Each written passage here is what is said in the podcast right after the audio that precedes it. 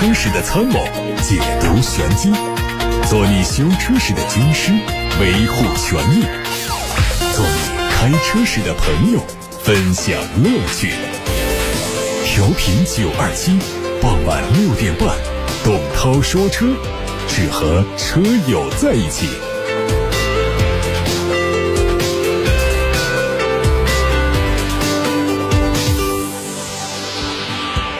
各位晚上好，我是董涛，欢迎来到六点半到七点半直播的董涛说车节目。大家还可以通过蜻蜓、喜马拉雅、九头鸟等平台收听网络直播。欢迎大家把选车用车的问题现在开始发送到直播间零二七八六八六六六六六，正在接听。还有董涛说车的微信公众号也可以留言。看汽车资讯。最近，国家税务总局发布了支持疫情防控和经济社会发展税费优惠政策指引，指出将对二手车经销企业销售旧车减征增值税，新能源汽车免征车辆购置税政策再延长两年，促进汽车消费。另外，指引还明确提出，对所有购置新能源汽车的单位和个人，自2018年元月1号到2022年12月31号，对列入免征车辆购置税的新能源汽车车型目录。之内的新能源汽车免征车辆购置税，对二零一七年十二月三十一号之前已经列入目录的新能源汽车，对他们免征车辆购置税政策继续有效。高额利润驱动成品油走私屡禁不止。厦门海关的消息，厦门海关十七号联合泉州、漳州市公安局开展打击成品油走私专项行动，全面打击了从境外走私偷运成品油入境的六个犯罪团伙，查证涉案成品油四十一万吨，涉案价值达二十八点八亿元人民币。走私成品油来源复杂、规格不明、型号不清，加上走私分子为逃避海关监管，偷运过程中一般多次转手，油品质量难以保证，存在很大的安全隐患。这些走私油往往都流入了一些不正规的加油站进行低价售卖。劣质油对于汽车的伤害主要是在于堵塞燃油系统、发动机积碳以及汽车氧传感器和三元催化失效等。在此要劝各位车友、各位消费者，遇到一些私营加油站提供明显低于市面价格的汽油，要尽量避免使用，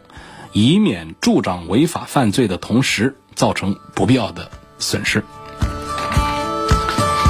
我们在外媒看到了一组宝马全新 X1 的效果图，它采用了最新的家族设计语言，整车做了重新设计，增大的双肾格栅更加方正规整，尺寸比全新的四系来说呢是恰到好处，并进一步的提升了视觉冲击力。两侧灯组内部加入了最新的双 L 型日间行车灯，下方保险杠的造型更有层次感，车身侧面的线条平滑饱满，车门把手采用的是隐藏式设计，尾部相对来说更加简洁，狭长。的立体式尾灯非常具有家族特色。在动力方面，全新宝马 X1 有可能用 1.5T 和 2.0T 匹配八速的手自一体。这车后续还可能再推出插电式混合动力版本。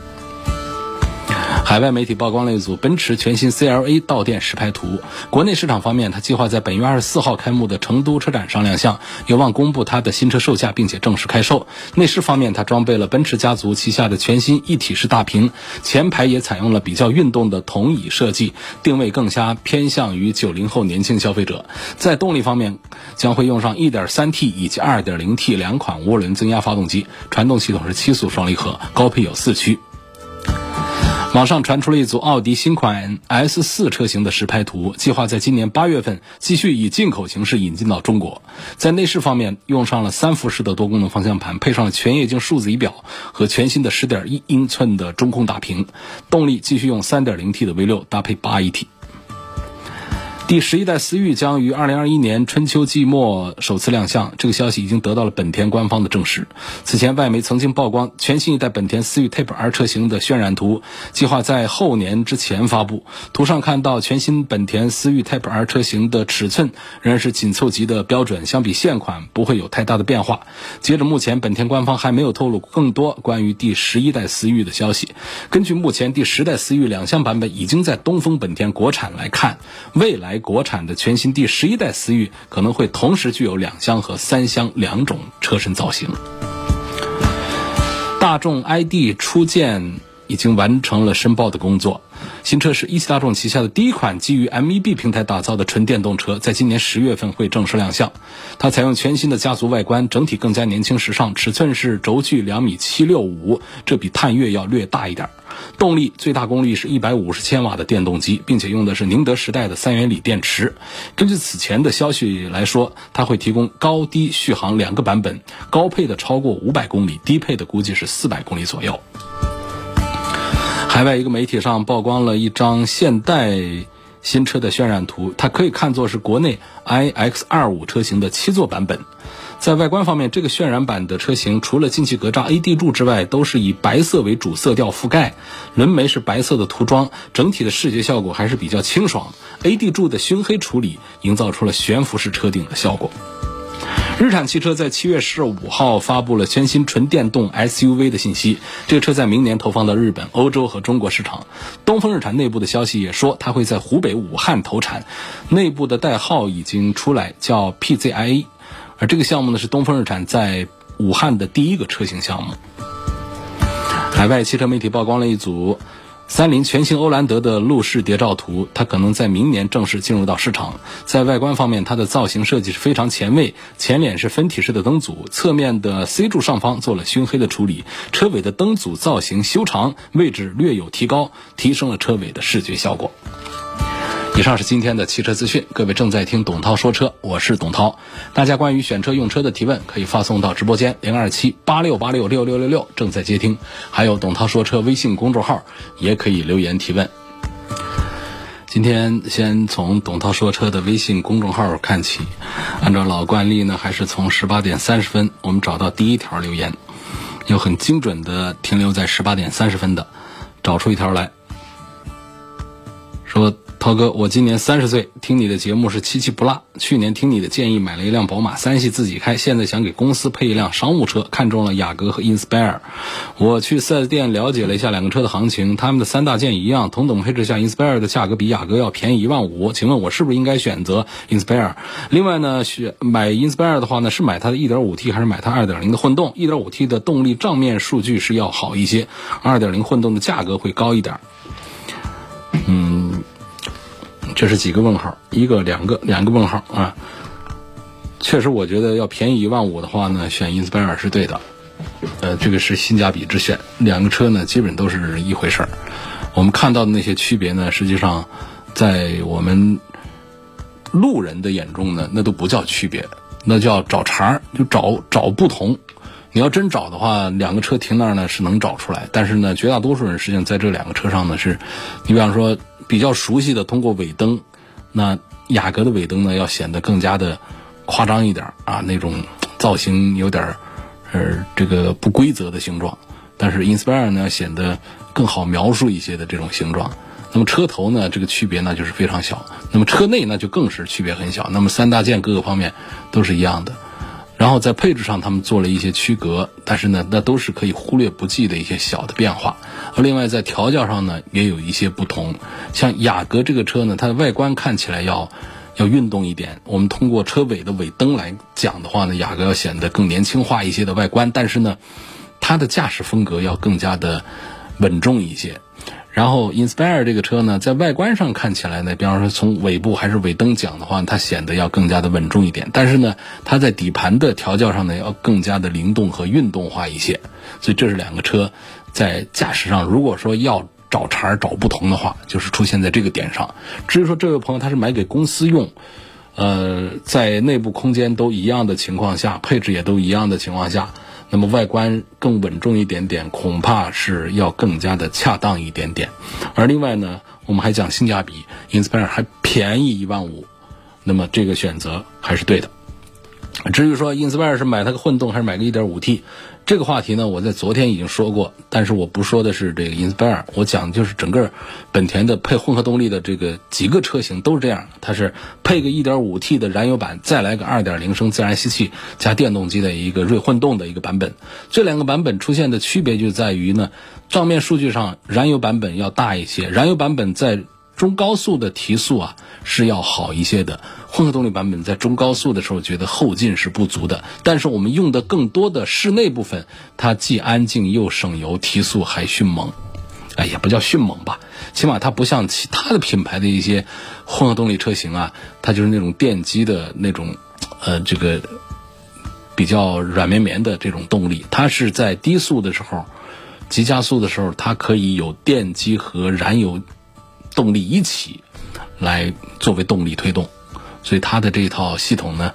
不仅仅是可以节油，还可以给我们带来更好的提速的感受。所以，而且在价格上，它没有比燃油版贵太多，就那么一丁点儿万把万块钱的一个区别。所以我赞成买这个 Inspire，还是买它的2.0的混动，既省油、提速又好。而且呢，它的提速的好的部分，主要是我们的城区道路上日常通勤使用，所以这就刚好啊用在了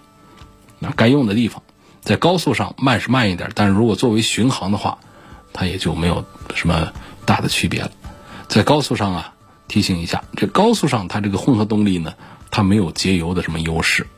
啊，它不可能说是全程都是节油。在高速上，它的电机是不工作的，它主要是靠燃油动力。那么这样一个燃油动力呢，就是一个2.0的一个自然吸气车型的一个正常的油耗的水平，我们就不能期待说我在室内跑啊，它的油耗，比方说是。打比方说是个五升，那么按照一般的规律，高速上应该再低一点啊。高速上是不是只有三升啊？诶，怎么我跑高速它跑出八升九升来了？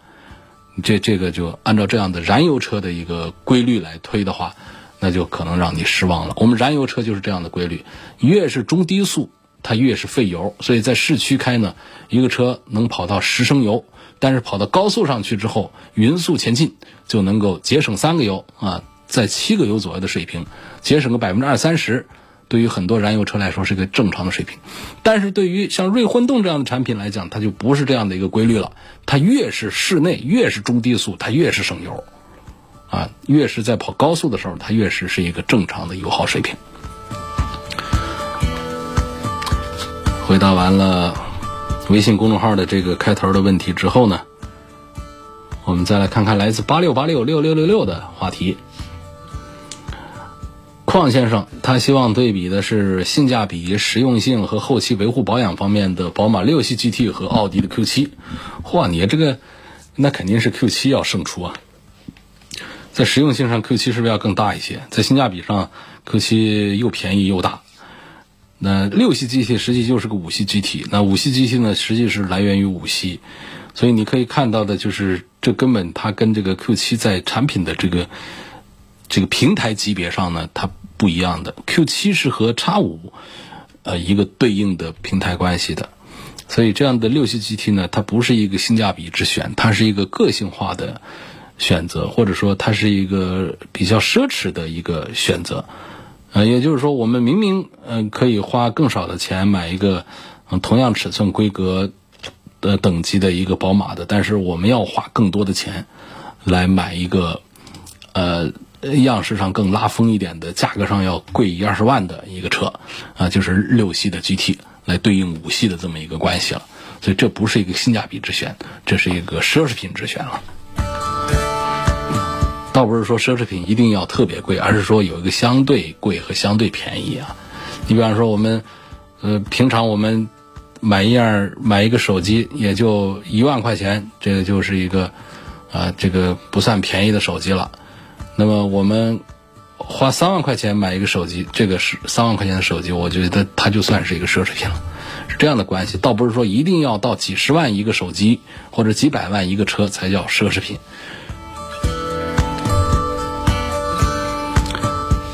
图先生的话题是：我的车宝马三二零经常采用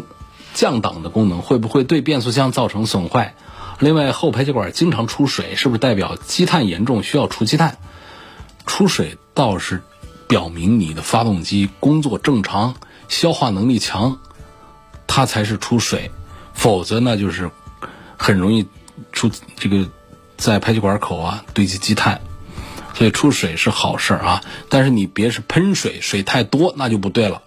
那那那也得检查是不是就油里带水呀，还是怎么一个回事儿？正常的，比方说凝结一点水汽啊这种。包括一点点的滴落，这个就是属于我们的发动机的消化能力很强大啊，发动机的体格强大，工作运行正常。至于你经常降档会不会对变速箱造成损坏，我觉得这个不至于，啊，不会出现这样的情况。你喜欢开着玩，有时候降降档玩一玩，变速箱里面的这个齿轮的冲击啊，也不是那么大，它该有的保护它提前都有，啊，不至于。下一个话题说，希望能说一下三菱欧蓝德这个车，我买它的哪一个配置才更加的划算一些？三菱家呢，现在就是一个逸轩、逸歌和欧蓝德，目前卖的最好的还是欧蓝德，因为它又便宜又大个儿。虽然说内饰比较粗糙，然后用的材料比较硬邦邦的，但是它的外观设计是比较成功，然后皮实耐用还是个说法。就是说它这个故障率啊并不高。因为它用的这个技术啊，动力方面呢，它都是很成熟的，甚至是比较老的一些东西，包括它的2.0、2.4的发动机，它没有用那些花里胡哨的东西，包括它的 CVT 变速箱又节油又皮实耐用，包括它的四驱，你看它不是用的那种超选四驱很强大东西，但是对于一个二十万的一个产品来说，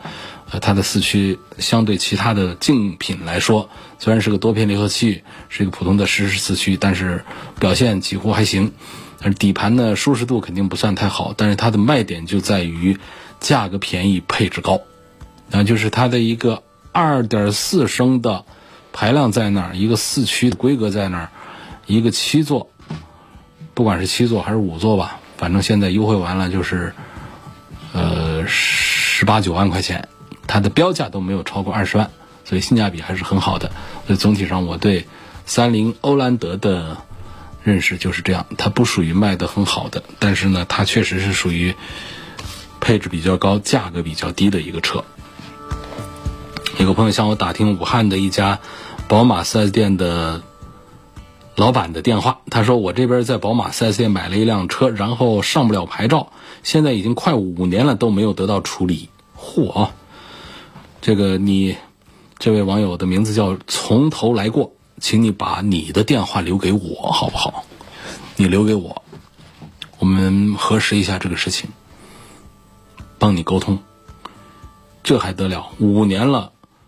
上不了牌照，那你这车现在是放哪儿呢？放四 S 店，放家里啊？是没在路上开呀？你哪来那么多临牌呀？为什么五年了，到现在才开始，才开始说出来这个事儿？这很反常啊！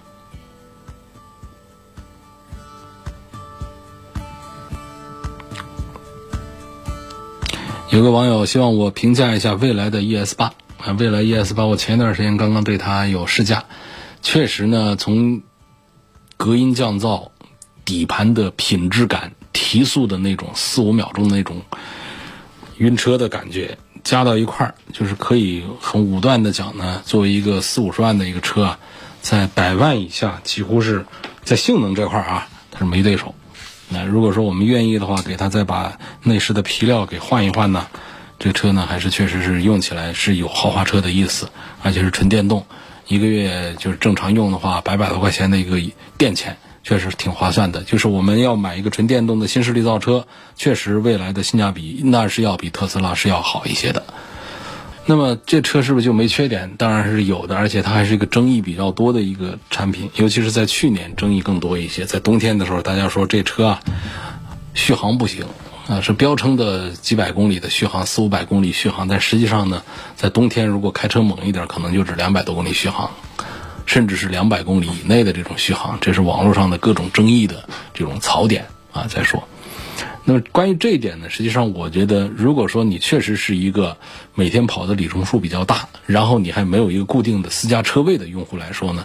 那确实是家电没有加油方便。但是如果说你只是城市的上下班带个步用，并且你有固定的私家车位装充电桩，那么家电确实比加油要更加的方便。不管是保姆车啊、一键家电的、换电站的，这各种啊，它都是没有办法来跟这个。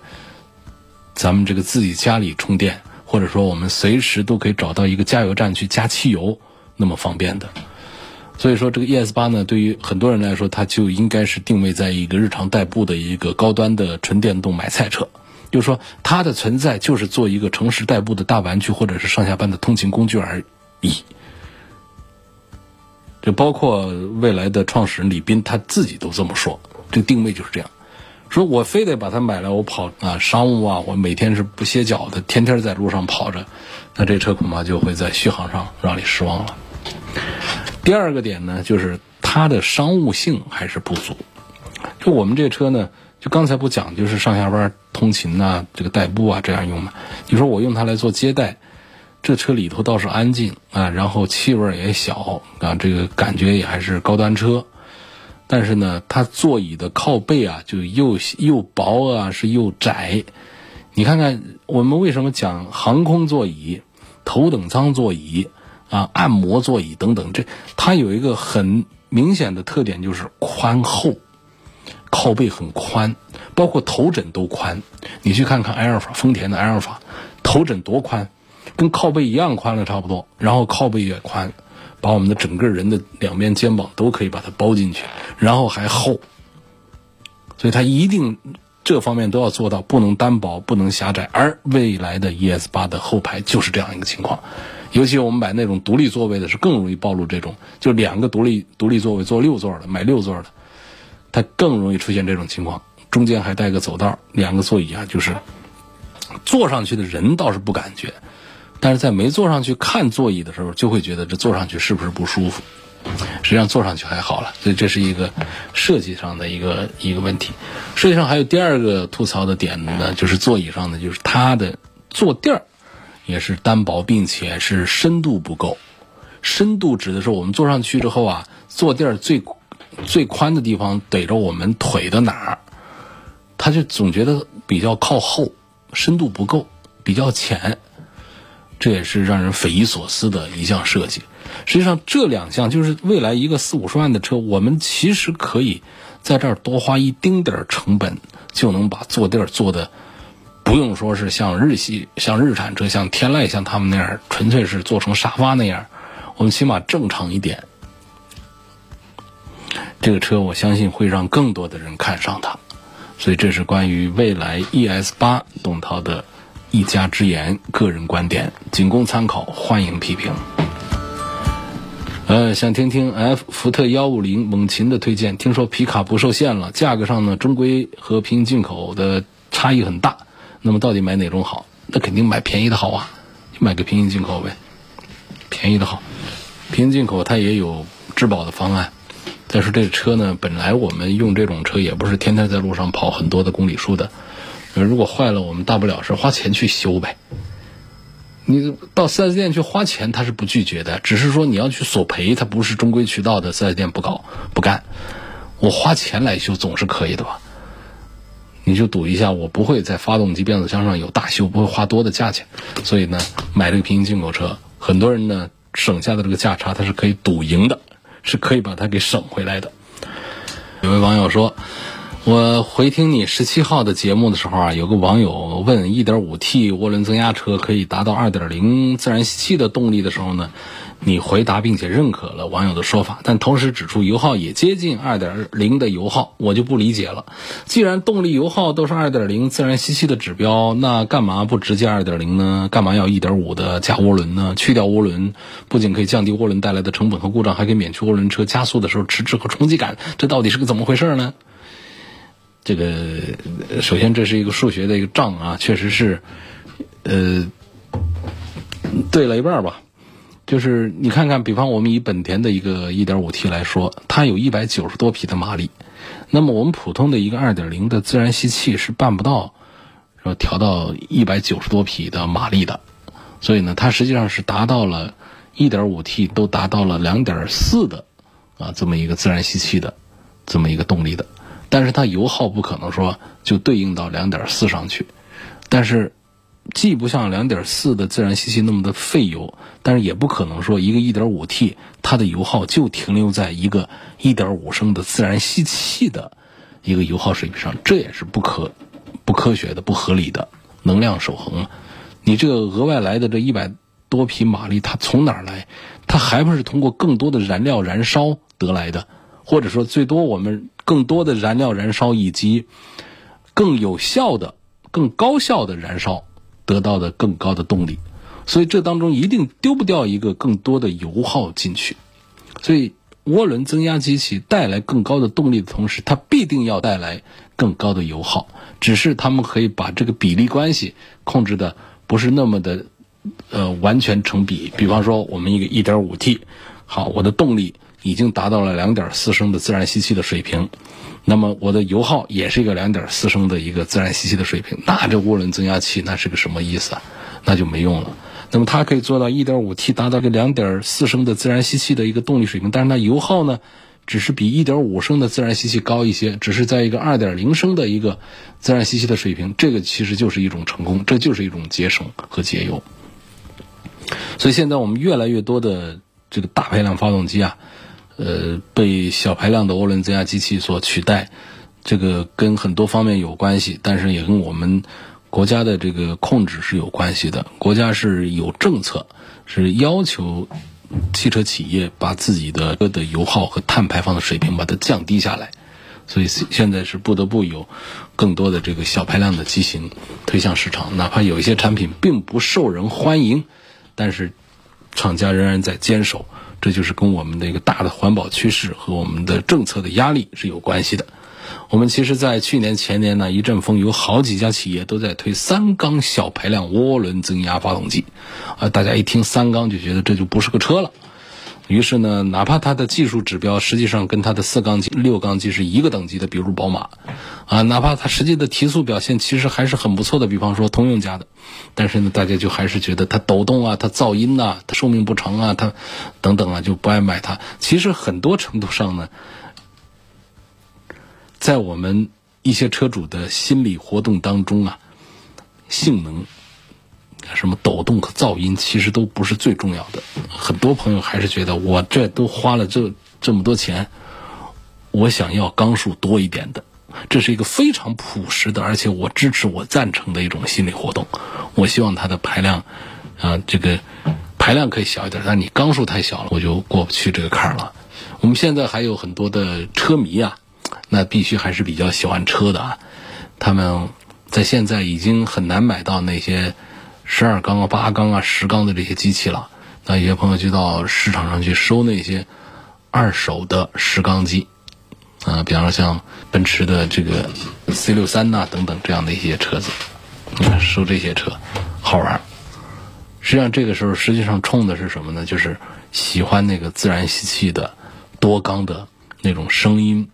那种提速的快和顺这些东西，以及一种大心脏的这种情怀，让那都是一去不复返的时代了。再往后是更多的就是小排量，像十二缸的现在几乎都已经是成为非常稀有的物种了，十缸的都已经很少了。那在高端车上呢，八缸都已经呃成为这个。主力的一个车型了，在这么一个时代下，那么我们的非豪华品牌的一些十几二十万的车，做四缸，啊，这是最多见的，已经越来越多的在做小排量的这个三缸机了，这是一个大的趋势所决定的。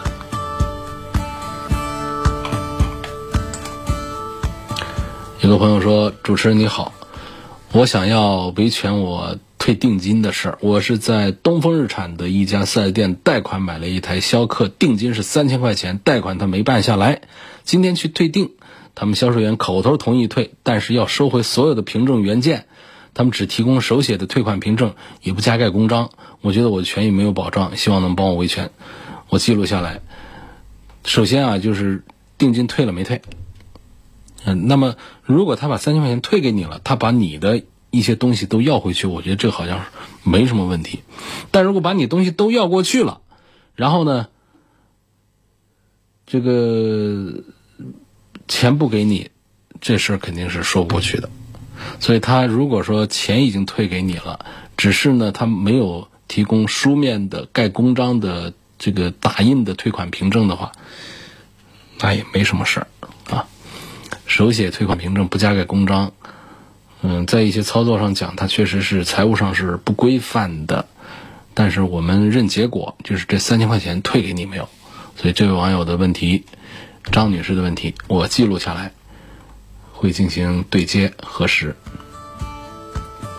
周先生要对比的是本田 URV 和冠道，这有啥可对比的呢？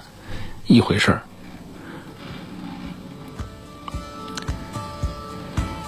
我每次在加油站加油，加油站的师傅总让我加他们添加剂，有没有用？我的车跑了两万四千公里，这个有没有用分两说。第一个，你的车是不是中老年，或者说这个中轻度的这种积碳患者？你是有这样的病症的，它才是有用。这是第一个维度。第二个维度是这个添加剂本身，它是不是有效的东西？我们现在几千种添加剂是有的，也有很多它其实里头什么什么添加剂都没舍得给，是那种极廉价的东西加进去啊，就跟我们有些药片它全是淀粉做的一样的，你吃进去一点疗效没有，当然也绝对不会对你的身体有什么伤害。那我们现在市面上的大量的添加剂其实就这么一个东西，就是你加到车里面去一点效都没有，但是你的车是肯定不会坏，然后它价格又便宜。说到这儿，我的硬广告又来了，就是说九二七定制生产的油路三效为什么卖的特别昂贵？那别人都卖几十块钱，九二七的这个卖一百九十二块七，是不是有点高高在上的价格？真有效，所以我就只能是说到这儿来了，这硬广就插播完了。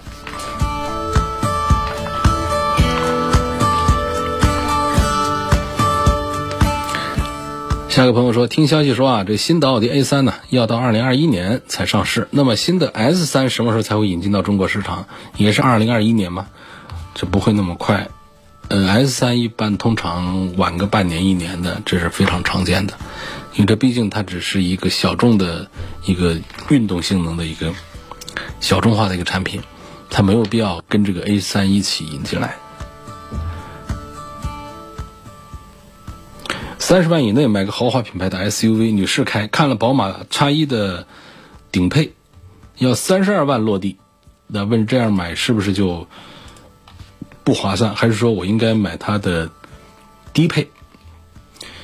很多车，绝大多数车呢，我是支持大家买它的低配，才可以显出性价比。但是呢，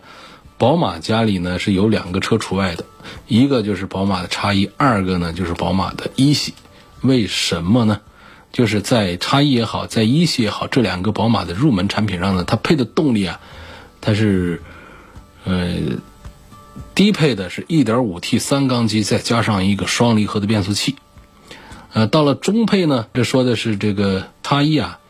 到了中配呢，它是一个七速的双离合配的一个 2.0T 的四缸机，只有到顶配才是八 AT 来配八 AT 来配2.0的四缸机的。所以这是我推荐宝马叉一啊，买它的燃油版的顶配的原因在这儿。那么尽管这位女士没问到一系呢，我还是说一下一系也接近这样的一种关系，就是一系的两个低配呢，它就是这个 1.5T 的三缸机配的是七速的双离合，那只有高配 2.0T 啊它是四缸机，然后配的也是七速的双离合，一系的顶配没上八 AT。所以呢，这个一系也就没有必要买它顶配，买次顶配就好了。但是宝马的叉一呢，